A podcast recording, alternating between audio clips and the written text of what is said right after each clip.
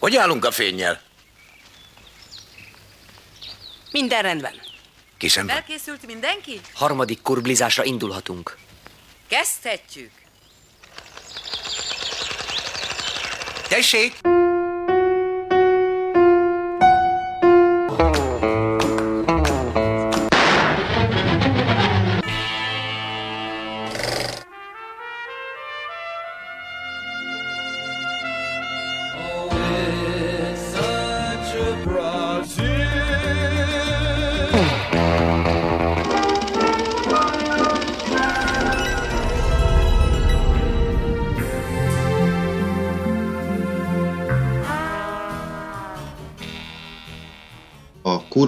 Filmkultúrát ápoló műsora ma Orson Welles Bizalmas jelentés című filmjét mutatja be.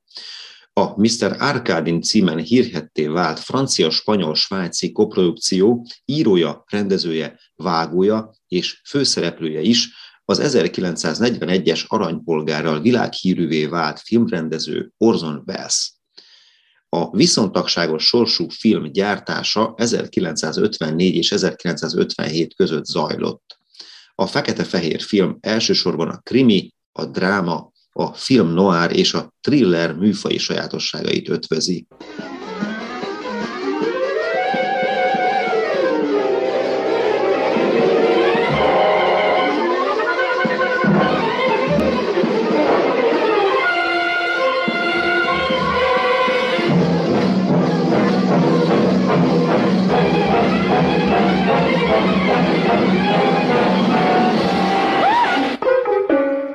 Nápolyi kikötőben egy férfi késsel a hátában két nevet suttog Van Stratten barátnőjének. A haldokló szerint milliókat kereshetnek, ha egy bizonyos Mr. Arkádin meghallja, hogy mindent tudnak. Kriminális emberi játszma veszi kezdetét. A film történetét az aranypolgár alvilági változatának is tekinthetjük.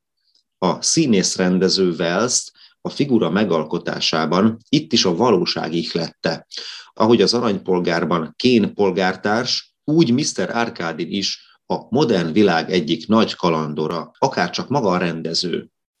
Orson Welles szerepeiben ugyanis a jó és a rossz mesdjéjén billegő, fauszti, karizmatikus, de esendő alakokat formált meg. A bizalmas jelentésben egyedül az ő karakterében és megítélésében követhető végig összetett átalakulás.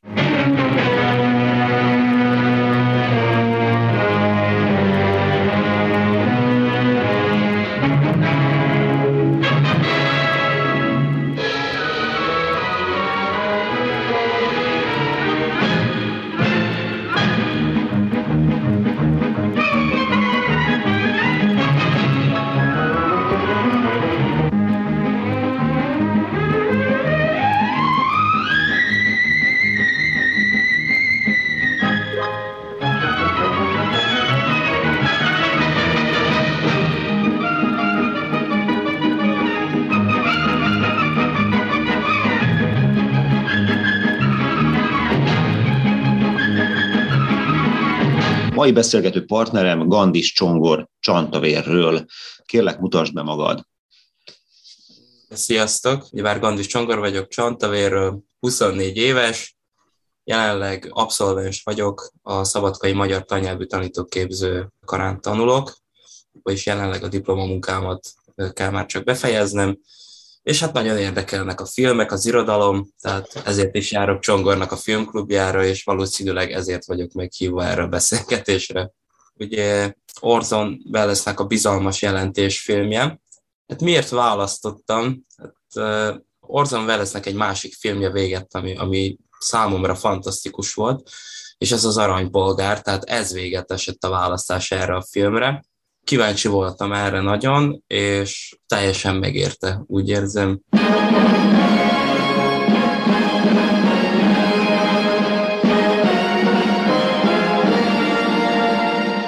Ez a, az aranypolgárnak az alvilági változata. Igen, olvastam, a, amit te írtál, illetve másik helyen, és hasonlóan vélekednek, tehát nem tartják annyira sikeresnek, mint az aranypolgárt, viszont nagyon sokan emlegetik Aranypolgár kettőnek, vagy lehetett volna az, vagy ahogy te is mondtad, hogy az alvilági változata, nevezzük így, ami nagyon szembetűnő, hogy, hogy szerintem hasonló, nagyon-nagyon hasonló az aranypolgár és a bizalmas jelentés. És mik azok, amik a tartalmát, témáját hasonlóvá teszik? Hát amit én észrevettem, tehát hogy így rögtön a film ránézésre, hogy egy Orson Welles film, van egy nagyon gazdag pasas, akiről úgy nehezen tudjuk, hogy honnan van ez a pénz. Tehát most úgy kicsikét beszélek az aranypolgáról és a, a bizalmas jelentésről Jó. is egyaránt. Van a gazdag pasas, akinek a, a múltját járja körbe az egész film. Mind a kettőnek az esetében az őrülten gazdag férfinak a múltját járja körül a film. Ezután történik ugye egy nyomozás. És az, ami, ami nekem szembetűnő nagyon. Tehát még az aranypolgár esetében is ugye a nyomozás a fő hangsúly, de a bizalmas jelentés esetében konkrétan így a szánkba is rágják, tehát már szinte kriminek emlegetik a filmet, ami véget a, a bizalmas jelentés sokkal gyengébb lett szerintem, mint az aranypolgár, az az, hogy ennek a főszereplő utáni nyomozás annyira nem valósult meg. Míg az aranypolgár esetében ugye az egész film erről szól, tehát hogy meg akarják írni a cikket a, a főszereplőről, végignyomoznak, addig a bizalmas jelentésnél ugrával közlekedünk. Tehát megtudunk egy kicsikét a főszereplő múltjáról, különböző emberekről, ő ezeket ugye el akarja tenni lábalól, hogy a, az ő múltját elrejtsék, és mindig csak egy nagyon kis információt kapunk meg a főszereplőről, pont annyit, hogy ne legyünk elveszve. A film, hogyha talán hosszabb lett volna, vagy sorozatba kellett volna megnézni, lehet, hogy sokkal több idő jutott volna, hogy a különböző karaktereket kidolgozzák, vagy inkább ennek a főszereplőnek a háttértörténetét, de úgy érzem, hmm. hogy pont annyit tudtunk meg róla, amennyit kellett, de, de többet egyáltalán nem. Titok dramaturgia épül ebben a filmben, az Orson Welles egy ilyen titok dramaturgiát épít, amikor direkt arra van kihelyezve a hangsúly, hogy mi az, amit nem tudunk. És akkor persze az Orson Wellesnek van egy ilyen egy ilyen nagyzási hóbortja legalábbis, egy ilyen monomániás az űrge szerintem. És persze ő ugye ilyen zseni gyerekként nőtt fel, zseninek tartották, és nyilván ez valahogy a filmjein is visszajön. Itt is tele van bravúrral ez a film. Akár a kamera kezeléstől, képszerkesztésen át, egy csomó-csomó bravúr van benne, képi vagy akár történeti kísérlet, viszont az egész valahogy nem igazán áll egybe össze. Tehát, hogy tényleg van egy ilyen probléma ezzel a filmmel, lehet, hogy ez a titokdramaturgia is egy kicsit bezavart, lehet, hogy az, hogy több éven keresztül készült, viszontagságos volt a forgatás, Orson Welles sem tudott minden pillanatban teljesen rákoncentrálni erre a munkára. Tudom, hogy sokszor ilyen adhok jelleggel, ilyen sufni tuning megoldásokkal vegyítve építettek föl egy jelenetet, vagy egy, akár egy egész forgatást, és ez mind közrejátszhatott abban, hogy tulajdonképpen ennek a filmnek a dramaturgiája nem lett fényesre csiszolva Viszont például, amikor én felvételiztem annó az eltére, akkor ebből volt egy jelenet feladva. A vasúti állomási jelenet egészen a film elején, ott, amikor az egy gyilkosság megtörténik vasút, vagy a kikötő? kikötő? Hát kikötő, kikötő, de vasút is ott megy, ugye, mert a ha, igen, igen, igen. kettő ott egymás mellett van. Az se biztos, hogy ezt teljesen egy helyszínen vették fel. Tehát az Orson Welles teret azt úgy komponálta, hogy megoldotta úgy akár, hogy nem is egy helyen vette fel. Sok a helyszín lényegében, hogy ezzel játszadozik, de ugye bár a film ezt meg is követeli, hiszen hát ez a, van ez a dilettáns nyomozónk, ez a, ez a kalandor jellegű férfi, aki Árkadinnak a a lányára és a vagyonára pályázik. Tehát ő a fél világot bejárja lényegében, hogy ugye Árkadinról megtudja az igazságot, úgymond. Tehát ugye a fő misztikumát a filmnek. Tehát, hogy muszáj is játszadoznia így a térrel. Látványról beszéljünk egy kicsit. Uh-huh. A képi játék, meg a látvány, hogy ezen belül akár negatív, akár pozitív értelemben ki tudnál emelni valamit. Akár az optikák, hogy most mennyire nagylátó optikát használ, ugye sokszor neki fontos ez a mélység, élesség, Igen. illetve a mélységi komponálás, ami nem feltétlenül egyezik a mélység élességnek a fokozásával. Ez más egy kicsit, mint amit a régebbi filmjeinél használt, ahol megint csak fontos volt a mélységi komponálás, meg a tér darabolás ilyen értelemben, inkább ami nekem feltűnőbb vagy szembetűnőbb, az ugye én mindig a tartalomra figyelek. Tehát, hogy én képes vagyok elmerülni annyira filmben, hogy, hogy én ezeket egyszerűen vagy nem látom meg, vagy egyszerűen csak elhalad előttem. Tehát, mint laikus, laikus szemmel nézve filmeket, vagy inkább a filmtechnikát nézve. Ami nagyon tetszik, az, amikor a film több helyszínt vonultat fel. Viszont ami nem tetszett, említettem is ezek a, ezek a hirtelen ugrások. Olykor szépen össze van mosva, két jelenet, vagy két különböző helyszínnel, olykor nagyon sok az ugrálás. És ezáltal már a, a hirtelen vágások is. Nagyon sűrűre csinálta, szerintem. Ami nekem érdekes, krimiszerűre, ilyen, ilyen noir stílusra lett megcsinálva a film. Viszont ami véget sokkal jobb ez a film egy átlagos krimitől, ugyebár itt is volt egy dilettás nyomozónk, aki ugye egy halandor, nem a legjobb ember, valljuk be őszintén, de ami a, a fő értékét adta számomra a filmre, az ugye ez a nyomozás Mr. Arkadin után, és ugye ki ennek a dilettáns embernek a munkáltatója lényegében? Hát Mr. Arkadin, tehát hogy ez a saját maga utáni nyomozás.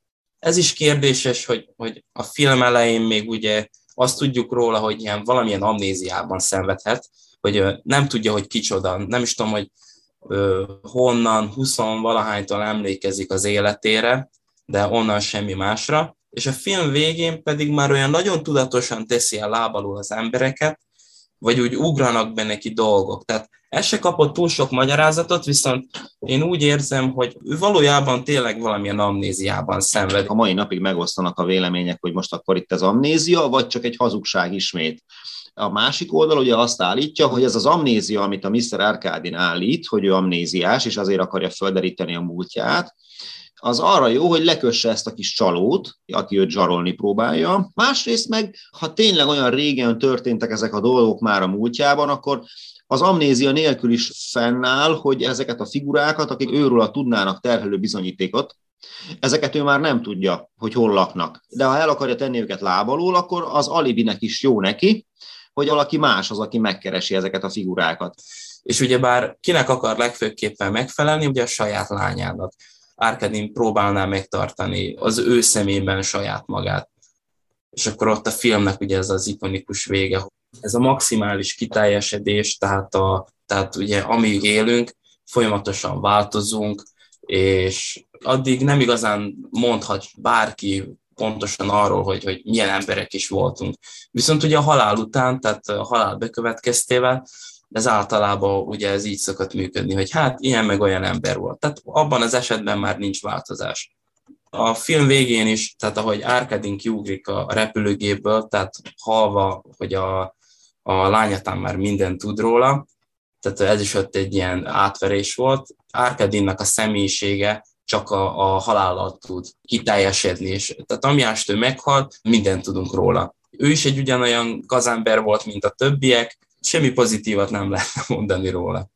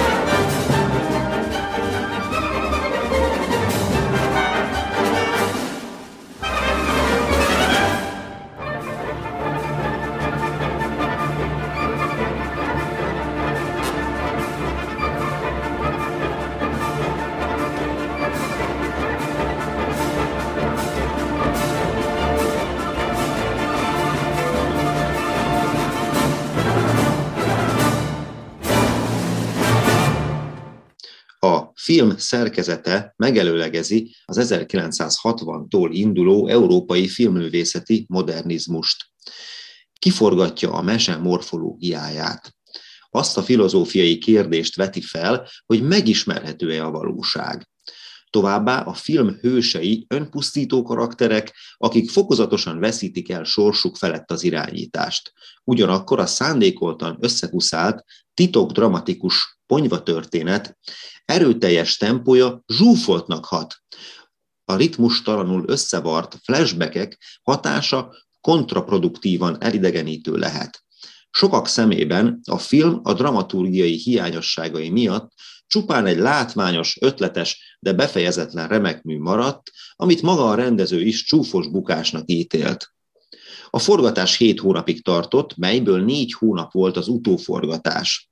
A gyártás során az állandósult anyagi megszorítások miatt gyakran sufni tuning megoldásokból születtek rögtönzött bravúrok. A Langelme Wells maximalista és precíz hozzáállása miatt az 1954-ben elkezdődött országokon átívelő munkálatok csak 1957-re fejeződtek be. Wells rendkívül finoman válogatta a montázs és a felvételek hatás lehetőségeit. Aki az érzelmek kifejezéséhez kevésbé, a gondolatok ábrázolásához és artikulálásához sokkal jobban értett. Ebben az utóbbi európai korszakában Wells stílusa a detektívregények konvencióira épül. Ötletes, formai és ellentmondásos történeti játékokkal telített, ahol a mondani való komolysága a játék látszólagos könnyedsége mögött nyilvánul meg. Itt a képmező tagolását és a mélységi komponálást eredményező statikus hosszú beállításokat a gyorsvágásos szekvenciák a közeli képkivágások túlsúlya és olykor dinamikus mozgások váltják. A nagy totál képbeállítások esetében korábban használt nagylátószögű optikát is felváltotta egy ennél érzékenyebb fényképezés. Ettől a filmtől kezdve a rendező ugyanis szinte kizárólag a 18,5 cm-es optikát használta, mely egyidejűleg nyújtotta a képmező mélységét és a tér elváltozásának impresszióját állítja Bazén. Paul Mizraki könnyed szimfonikus zenéje pedig frappáns repetitív dallamaival stílusosan követi a film regényes meséjét.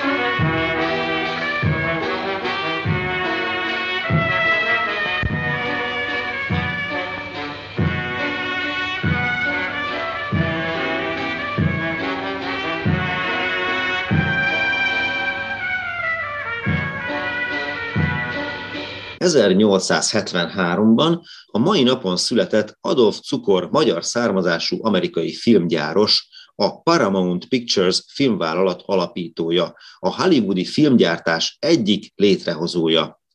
A 103 éves korában elhunyt producer egyike azon magyaroknak, akik csillagot kaptak a hollywoodi hírességek sétányán. Továbbá 1894-ben a mai nap kitüntetett filmtörténeti pillanattá vált, mikor is William Kennedy Dixon szabadalmat szerzett a mozgófilmre. A brit származású Dixon a feltaláló Thomas Edison munkatársaként dolgozott, és az 1891-ben elkészített kinetoszkóp feltalálása is nagyobb részt Dixon érdeme. A mozgóképet lejátszó készüléken egy kis lyukon keresztül lehetett megnézni a rövidke filmeket. A kinetográf és a kinetoszkóp első nyilvános bemutatójára 1891 májusában került sor. Európában 1894-től terjedtek el a kinetoszkópok, főleg a vidámparkokban és vásárokon állították fel őket. Az akkor 34 éves William Kennedy Dixon később a néma filmkorszakban filmrendezőként, producerként, operatőrként és színészként is tevékenykedett. Akkor most következzenek Paul Mizraki zeneszerző filmslágerei.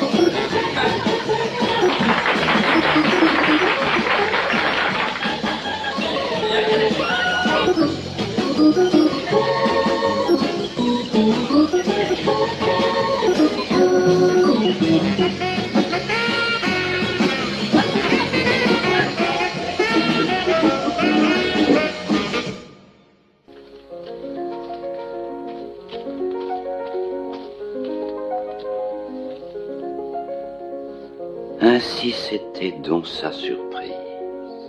Elle m'avait caché qu'elle était musicienne et possédait un piano sur lequel je pourrais travailler moi-même.